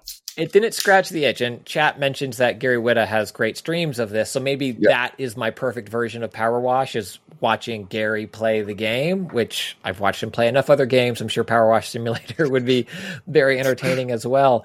The other thing, and that folks in our Discord were saying, like, yeah, yeah, you got to play with mouse and keyboard, it's better, is playing on console default controls, which I didn't go in and, and change a whole bunch, is you're spraying with right trigger and then standard FPS style controls. But I'm constantly depressing right trigger to keep my spray going Constantly as depressing. I'm then I'm that's the world. That was the week was constantly depressing. I was looking to power wash some of that away, Jeff. Um, but then you're guiding it with right stick as you would in a standard control first person shooter. And as someone who also remembers what they were doing in 1992, Jeff, Mm. uh, I might just be too old to do this anymore. Like I was getting carpal tunnel of, or, you know, uh, tendonitis of like holding depressed trigger and aiming. And I don't get that in first person shooters. And I think the difference is you're rarely painting on your spray that often. Like you play a round of, of Halo, uh, and you know you're constantly engaging the trigger, but you don't have it locked down all the time as you're slowly and methodically guiding your nozzle up and down and up and, and even Splatoon, you're mostly on the ground. I I I couldn't. I This really wanted this. hilarious. Th- This is like what a someone who actually was power washing would complain about. It's like it's it's really it's fatiguing. It's uh you're just talking about how how accurate a simulator it is. It's called Power Yeah. Wash Simulator. Simulator. This is it. It's not Power Wash the game. It's Power Wash Simulator. the, the power washers out there are like all these TikTokers. They're getting all the fame from all this stuff. But what about the real consequences, man? yeah, then it nails it. Uh, I think a mouse would unsimulate it then because a mouse I could just click and drag and clean. Um, but I, I highly recommend everybody download this game, especially if you have Game Pass. If it sounds enticing, or when Scott was describing it, like don't let my OCDedness and too old hand deter you from playing it. What I think is really smart about it is the package feels very complete. There's a story mode, there's time trial, there's competitive where you're cleaning the same thing as fast as you can. So I think the game has modes that provide that zen like experience if you're looking for it, but also competitive power washing that I have not done the research for, but I think I want on reality TV. Like I'm putting it out there and I should keep it secret because I should be the one to make it. But it was it's awesome. Competitive power washing in this game is both stress inducing and really fun to try to clean all this stuff when you're done. Um, it's on Game Pass. Anything else on your that. playlist this week, Christian? The other thing I can talk about, and I'm only going to talk about for a teensy bit because I didn't spend too much time with it, but uh, Halo Infinite's campaign co-op is Oh. now out in beta I'm, I'm gonna be jumping on that this week. I'm excited. I was going to say, I, I'm not trying to put words. You still have a little bit of campaign left, is that right? Or some campaign? Oh no, I left? finished the campaign. I finished the You campaign. finished the campaign? Okay, we should. I wanted to do a spoiler about that. Okay, maybe Oh. later. thought we passed um, the window of uh spoilering. We did. I have a nit with that uh, narrative at the end. Anyway, th- for this, all I will say is wait, wait for the full release. Oh, really? it's close. Yeah, it doesn't. There's enough. There's excited. enough. Uh, so was I. There's enough stuff. Let me let me power wash the reasons why. there are enough nits with it that I hope will be ironed out come the full release. Um, for instance, there are times where the second I only played co-op, I didn't do four player. The second Master Chief on screen anim- animates like a Pokemon and Pokemon Legends. You know, like Chief is just kind of Mm. skating around on Mm. the screen, and so many of the other characters in the game animate so beautifully, and it, it's really jarring when you see your co-op partner just like come by like Iceman, you know, like, and you're like, oh, okay, that's what you're doing. Um, some wonkiness coming in and out of cutscenes. They're also in the limited amount that I played. Very much, it's, and this is how the Halos were, but I guess I had higher expectations, especially considering how long it took for this to come out. It's still very much Chief's story, right? And then you play, and there's two Chiefs. it's just like you go into the cutscene. There's only one, but then you start fighting again. What's up, other Chief? Hello, other Chief. Um, I think that's a little weird. I think it's a missed opportunity that you're not being able to bring in more of your customization when you're running around with your friends. And then the other thing that I guess maybe they never said would be the case, but I was bummed to see it in this in this beta, is that it, it is very much me reaching out to you two individually and being like, Tim, sign on, Jeff, sign on, let's squat up, let's play. There's no matchmaking. It's hard to even find just people on hard harder than it should be to just Yeah. find people online that you can squat up with. Like TMNT, Shredder's Revenge did such a wonderful, even on Switch, did such a wonderful job of that. Like I'm playing with my family, couch co-op, playing four player, having a blast. They go do something else. I can just jump into somebody else's game. It's butter, and that Halo Infinite doesn't seem to have something like that right now in co-op. Uh, feels lacking Mm. the progress and everybody getting stuff as you play feels transformative and something that I think all games should have going forward. But right now, it's a separate thing you have to download. It's another 60 gigs on your hard drive. It doesn't feel fully baked yet. And so I think if you've waited this long, which we all have, Yeah. it's probably best just to wait a few more months or whatever for whatever the full release is. Hmm. Such a bummer, man. That really is a bummer to hear because Halo is always near and dear to my heart, and the the co op single player, well, co op campaign experience was core to what Halo was to Yeah, me, me and too. uh, I was looking forward to it for Infinite, and I I think that it not launching with that, and not launching with Forge, and not launching with a lot of the elements we kind of expected, uh, really was a detriment to Halo Infinite's potential success, and I don't. I don't want to say it's too late for them. I think that in the last couple of years, every game has proven that there is no too late. Like No Man's Sky can come back, right? Mhm. Like Yes. anything can happen. Uh, but the problem is, I think Halo Infinite, the launch had to be the return of Halo because we had already had Halo 5. We had already had, you know, a couple missteps when it came to the franchise, and Halo wasn't what it used to be. And this was supposed to be, hey, this is what it used to be. Um, and I think co-op is a big part of that. I'm still hopeful that they can turn things around and turn this into something special because nowadays playing four player co-op online of Halo Infinite, there's a lot of potential there. There's a lot of really cool moments that can happen because I can tell you that 10 plus years removed from my experience playing Halo 3 campaign multiplayer online, uh I we made our own stories. It wasn't hmm. about the campaign they had. It was the moments we had Yeah. about who was left behind in that final warthog jump and all those little tiny things that I will never forget.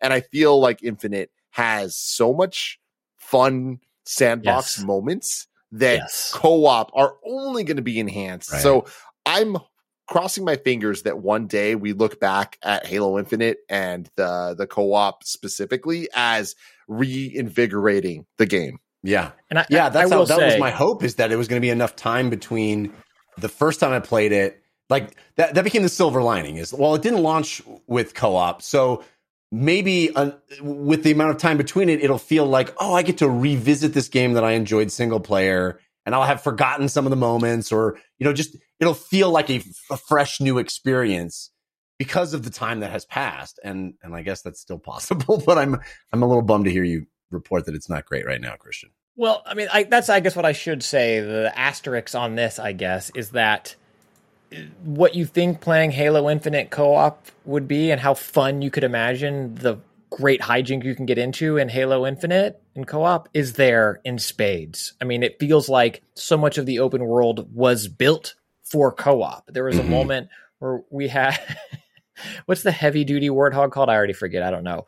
But we had two of those heavy duty rocket launcher warthogs and we rolled up on one of the strongholds and the stronghold had two entrances and it was just i literally to my friend was like okay race you to the middle you got to stay alive to win and there's just this awesome emergent moment of crashing these things through the gates uh, zip line pulling out of them, grabbing an explosive barrel, throwing it down at the uh, what hunter that was roaming in the center, and landing in this not in the game but center concrete pad that was there before my friend could get there because they were being a little more careful with their approach.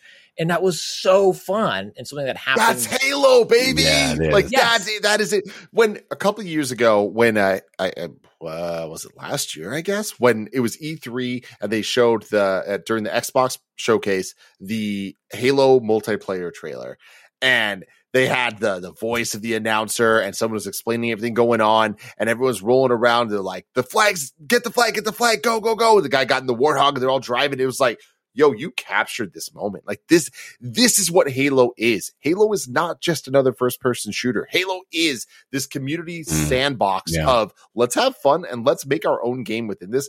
I love that you just said that. I love that you just said that in Halo Infinite, you guys had a moment of like, let's race to the middle and see what happens. You made your own game right then. And that's a story you're going to remember forever. And, and Infinite is built for those stories. It like they also have added campaign level replay, which I think is better suited for solo play because of those moments. Like rarely would I go through a campaign level and be like, "Let's muck this up." I'm sure some folks can, but the way Infinite Sandbox is built of just these kind of infinitely replayable replayable moments, and we can just load a scorpion in and be like, "Come on, boys, everybody, you- hop aboard." Can you tether to each other? No. Oh, that's a missed opportunity. Kind of again in my and I also played this. Well, it's probably longer than two hours because we did start having fun. In my playthrough, we were not able to, and you kind of glitch through each other. There's Mhm. a lot of clipping as you kind of run around through each other, which is less than ideal, but is maybe better than the alternative when you're flying around. I don't know if I'd want to bounce off my buddy because Yeah. they did something stupid, but I'm not sure. I think that would be cool to like leap into the air, tether to your friends, Infinitely tether each Yeah, other. just like- Like you in go. No Way Home. Yeah, exactly. The scene of the spider. Yeah, totally. Uh, Yeah. Anyway, uh, well, that is uh, Halo Infinite Co-op and Power Wash Simulator. As I said, I have been uh, traveling, so uh, no, uh, I literally didn't play a game other than uh, survive my children, which is a very difficult Game game. of life. It's a it's a Souls like. See, here's the thing. You say you're not into Cuphead, but it sounds like you like really hard games. So I don't know, it's man. true. It's brutal. It, it beats you down. Uh, the good news is it starts again with no load times. You got that fast SSD. Love it. yeah, you're just right back in it, baby. There's no downtime. Uh, anyway, that is going to be it for this episode of DLC. We do have parting gifts coming up, so stick around for those. But Tim Gettys, it is always such a delight talking to you. Thank you so much for being here. Thank you so much for having me. I love the show. You guys are fantastic, and it's always a great time talking to you. Appreciate that. Uh, tell folks where they can keep up with you and all the awesome stuff that you do online. You can follow me at Tim Gettys on all the social platforms, or Kinda Funny. Just search for it anywhere. Chances are we're talking about it. Very cool. Christian Spicer, what do you got going on this week? Oh, oh we should mention uh last episode you'll be on for a few weeks, a couple three weeks maybe. Uh because you are also off on some vacation adventures and so uh, we're going to have fill-in guests and stuff uh for a couple of weeks while you're gone. Um but what else have you got going on this week? Yeah, so dear patrons, there's going to be a pause on video for a bit. I'm going on the road with family and have times with good internet and availability, but those aren't times when the show happens. so it just it just doesn't work out unfortunately. Um, I will be dropping something in the show at some point. That While sounds I'm like not a threat. it- You sounds like you're threatening me. I'm I'm giving you another child, Jeff. We are driving to Colorado. Wow. I I am dropping This is more- this is the DLC. you don't have to wait long for this delicious last course, Jeff. It is coming to you. Yeah. Um, but I will have my newsletter out before I leave this month. I am it's at tinyletter.com slash Christian Spicer. And now as we are kind of done with the Summer of Games festivaling, I'm writing about what those press conferences are, what they were, what we want them to be in the future. We talked on last week's show with Rebecca about E3 coming back. And so I'm putting a uh, my take, my thoughts on kind of where they were, what they are, what we want them to be. And again, that's tinyletter.com slash Christian Spicer. And when I get back, I will do the video version of that that I will put up on Patreon, patreon.com slash DLC pod. You can find that there. Otherwise, I am on Twitter at Spicer, but if you want to get a hold of me, and especially if you want to chat video games, jumping into our Discord is probably the place where I'm spending most of my time now. So come in, say hi, and hang out with uh, other like minded gamers. Yeah. Also, fun I should say there. quickly, you mentioned it up top, Tim, and I didn't mention it then. What you all did after the last time you were on this show and the transition and what Kinda Funny built and created over these last two years has just been exquisite. Yeah. You handled it like champs. I'm sure you all were pulling hair out nonstop on the back end to make things work, but going from beautiful, Kinda Funny studio reveal trailer that was awesome and so hype inducing, and then having all of that crushed down. You guys didn't miss a beat. It's been great seeing folks get back together for some in person stuff, uh, which has been super exciting. And I love where you all put your voice in your content where it counts and Yeah. seeing the charity streams that you all have done. It is an inspiration, and you and all of those folks over there um, You're here. truly some of the best of us. Yeah, I agree. you just gave me chills. Honestly, thank you so much for saying that. And real talk, like we care so much. We really do, as do these amazing boys right here. But like honestly, it's it's been the at the forefront of our minds to get everything right and do our best and like use our platform for everything we can, right? And uh with the whole work from home stuff, like I am so happy that I have the team that we do because we were able to kind of define what the industry does like so many people followed us and reached out to us in the best way. And honestly, I got to give a lot of thanks to you guys. We, for a long time, were using Zencastr and like using this stuff in those early times to like uh, deal with all of it. So we're all in this together. And I, I you got to love how collaborative everything is. And I feel like that uh, all of us in the space, my favorite thing is that we're not competitors. We are collaborators. And Yep. that is how this all succeeds. That is how this works. And I think that we're so lucky that games media in 2022 is so different than it was in 2010 because back then it was competitive it was nasty it was just no one wanted uh, there, there was winners there was losers. I love that right now we're all just trying to succeed together. So that's all great. And and also a little fun tease we've been working on the new studio for the last three years and it's gonna come eventually it's no time soon but I'm gonna tell you, when Kinda Funny is back in one room, it is about to be the most insane thing anyone has ever seen in this games media industry, and I'm so excited for it. That's awesome. Which, and I can't wait. I, guess- can't wait to be, you know, back to in person, seeing you guys, seeing friends in person again at, at events and stuff like that. You know, hopefully this world comes, you know, rights itself a bit and we can all uh enjoy each other's company a bit more than just Yes. virtually. Yeah. Which we're Yes. rebranding. I should say this officially. We are rebranding all of that. We're calling it back period. Lowercase b. Back. back. Let's It's go. communal space. We want everybody to hang out. Uh, you can also follow me on Twitter. I'm at Jeff Cannata, which is spelled with two N's and one T. Uh, I have several other shows you could check out. I do a, uh movie and TV show review show called The Film Cast. You can find that wherever you get podcasts. Uh, I do a comedy science show with Anthony Carboni called We Have Concerns. You can find that at wehaveconcerns.com. And I also do uh, uh, fan controlled football. We do a weekly podcast, and it's going to start back up next week after season two. You can find that at twitch.tv slash FCF. All right, Let's go. let's wrap the show up now with our parting gifts.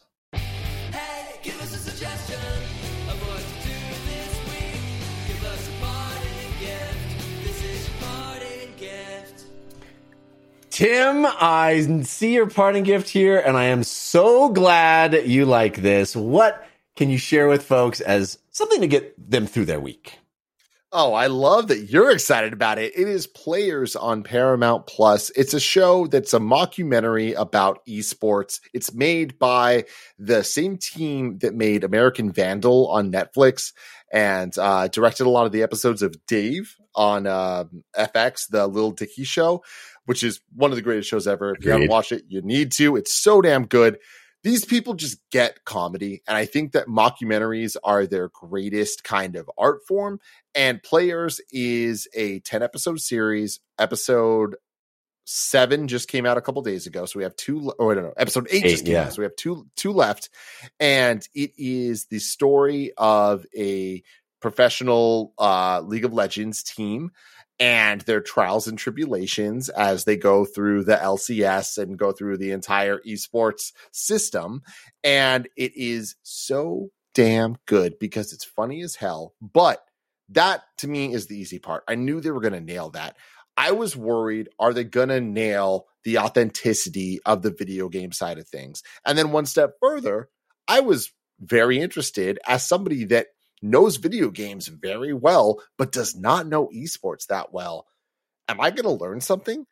And watching the show, the answer to all three of those things are they knocked it out of the park. I have been loving it. I don't think it's ever as funny or as like insanely must watch TV as American Vandal is on Netflix. But I do think that if you are a fan of video games at all and you have ever had the thought of like, I get esports, but I don't get esports, you should watch this. It's so funny. It's so well written. The characters are so real and believable and also messed up. Like it's it's like a perfect blend of it all. But I have learned so much more and I understand League of Legends more than I ever thought I could have. And I'm watching this with my fiance who couldn't care less about video games or any of this stuff. And she is so happy that she's watching it because she's like, oh my God, I finally understand this aspect that is different than the aspect she gets third hand from me or second hand from me about our weird lives that we live. But it's a excellent show. And uh, I don't know if I'm doing a good job of selling Oh, it. you're doing a great job. Yeah. I, I think that it is it's uh it's it's very very funny it's very clever and it's such an authentic look at the weird lives that the people around us live it's awesome I agree a thousand percent with all of that. You said it very, very well. I think it is the best version of video game culture ever put on it in a different medium. Like, wow, because it's almost always screwed up. It's almost always they don't get it. It's it's kind of talking down to the audience. It's never done well. Video game culture is never done well in traditional media. There's never been a TV show, movie. It, it always is cringy and bad. Finally, they made a show that gets it, that speaks authentically. Ah, I, you're so right. It's great. Players on Paramount Plus. Worth worth getting a Paramount Plus subscription just for that show, my opinion. amen Christian Spicer, what is your parting gift?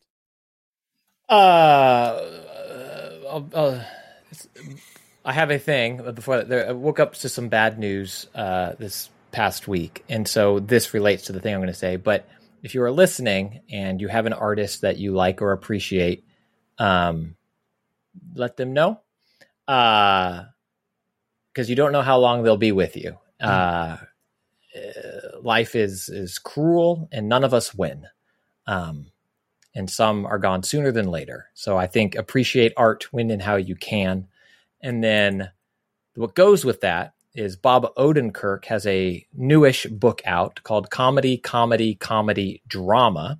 And it is his uh, memoir, his autobiography. Bio biography, biography, autobiography of Bob Odenkirk, who is Saul Goodman, uh, Mr. Show.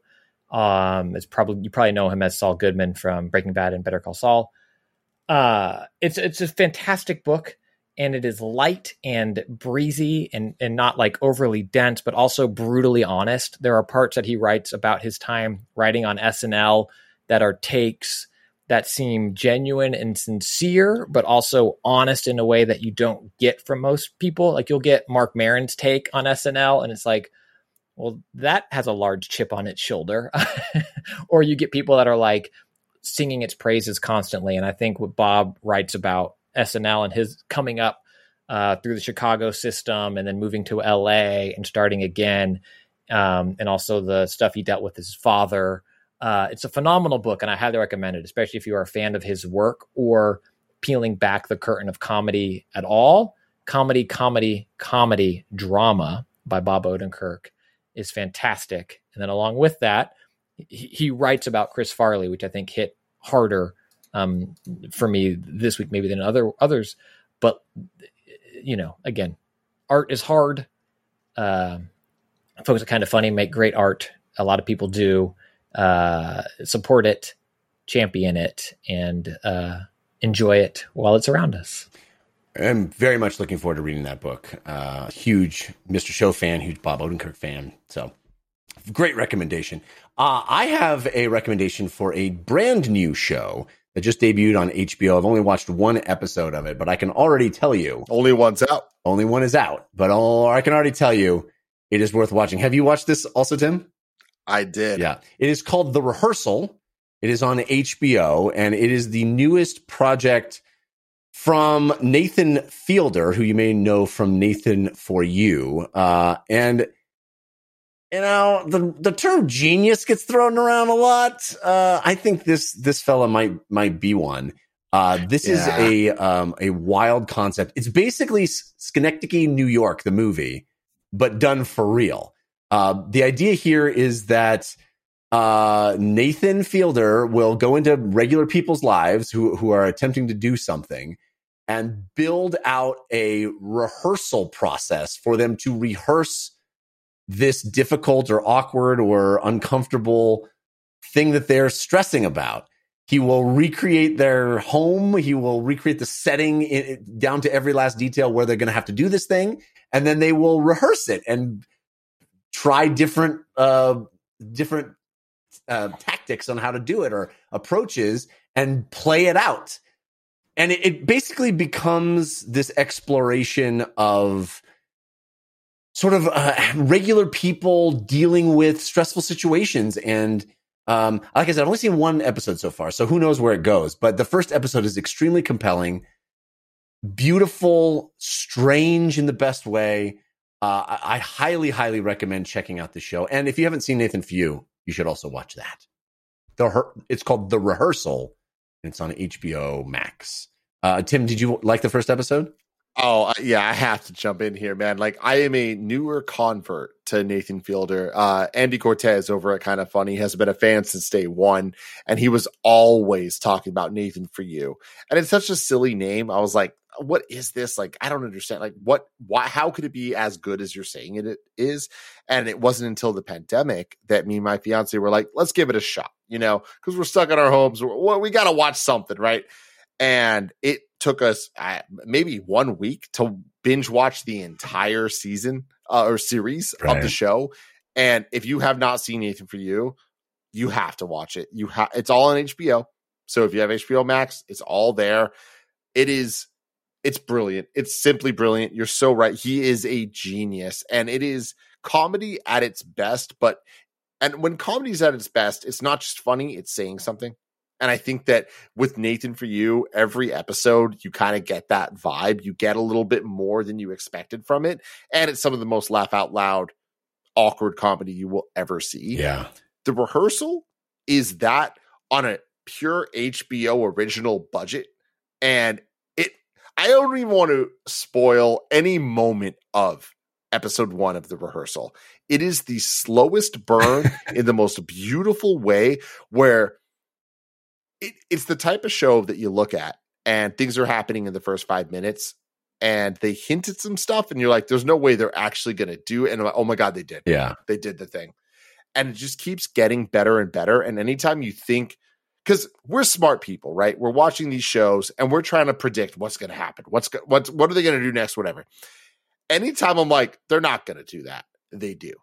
Anytime I'm like, well, wouldn't they do this? They have a counter to what that is. it is so brilliant and so beautiful at the end of the day. Like what happens in this show is awesome. It's mm. people working together to help others through difficult situations Yeah. that are not the craziest thing in the world. Like I again, I don't even want to spoil what the premise is of episode 1. It's such a small, simple thing that you're going to watch and be like, "Why is this a problem?" right. Like, how did But you find this as- guy? Yeah, but then Yeah. you watch it and you're like, wow, these are problems that are the most relatable Yeah. things in the world because Beautiful. they are Yeah. the small things that get stuck in our minds that we think about for years. It's awesome. and and it's him taking those small things seriously and Yeah. giving them sort of emotional validity and saying hey this thing that other people might laugh at as being silly or or or or not important i'm going to make the most important i'm going to throw tons of money at this problem and f- we're going to work on it together and it's it's it's kind of beautiful it's just this beautiful Yeah. poignant thing all right so my next and it's so funny. It is It's so funny. funny. Like, Yeah. like there were multiple moments that I had to pause because I was laughing so hard. So my next question to you, Tim, is: Have you seen How to with John Wilson? No. Okay, that's your next. Oh, I'm so excited. Uh, Nathan Fielder was a producer on that show. No way. And Oh, you this will- is the best news I've heard. You will heard. love it. How to with John Wilson. It's on, also on HBO Max. Two seasons. It's genius as well, and I think you'll love it.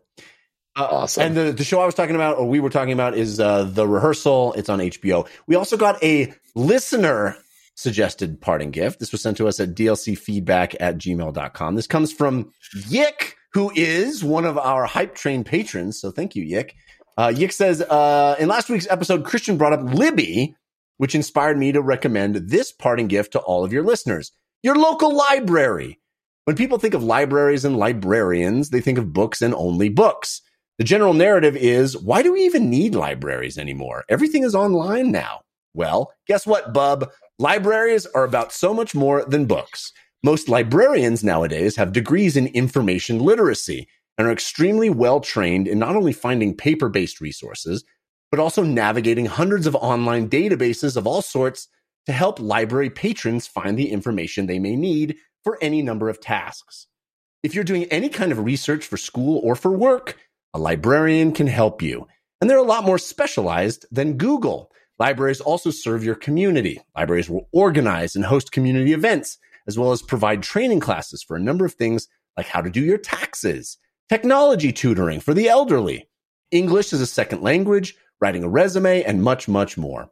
They will also often grant you access to web resources that are normally behind paywalls, such as career websites, news media, or training sites like LinkedIn Learning.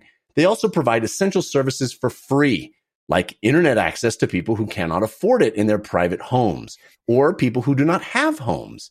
You may have heard of the recent mass internet outage up here in Canada a couple of weeks ago. Public libraries saved a lot of people's asses that day. But yes, libraries also have books, hundreds of them for all ages. Many of them will also loan out music CDs and DVDs, and the bigger ones will usually have new releases pretty quickly. Some libraries even loan out video games. I've also seen things like board games, laptops, and even day passes to provincial parks. Again, Canadian. Library budgets are often dependent on use. If library resources are used a lot, they typically get a bigger budget. If not, their budget shrinks. So go use your library. Check out a book, attend an event, go talk to your librarian. They are literally there to serve their community. So why not take advantage? Love the show, and I hope things are going for, well for you guys. All the best, Yick. Thanks, Yick. Great recommendation. Library. Incredible. Yes. What a what a cool write up there. That's awesome. Thank you, Yick. That is such a cool thing to hear because I definitely have thought of libraries the way you started that off with. So hearing all this, like that's so cool. Go support libraries. Indeed. And if you'd like your parting gift read on our show, send it to us. DLCfeedback at gmail.com is where you send those. All right. That's going to do it for this episode of DLC. Thanks again to Tim Gettys and Christian Spicer for hanging out with me. Thanks to our musical contributors, Patrick L., Sean Madigan, and Zero Star for those cool bumpers. Thanks to White Cube. That is uh, Jason Sherry and T. Ryan Arnold for the cool theme song to DLC. And we also have to take a second and thank our hype train patrons who make this show possible. We'll do that right now.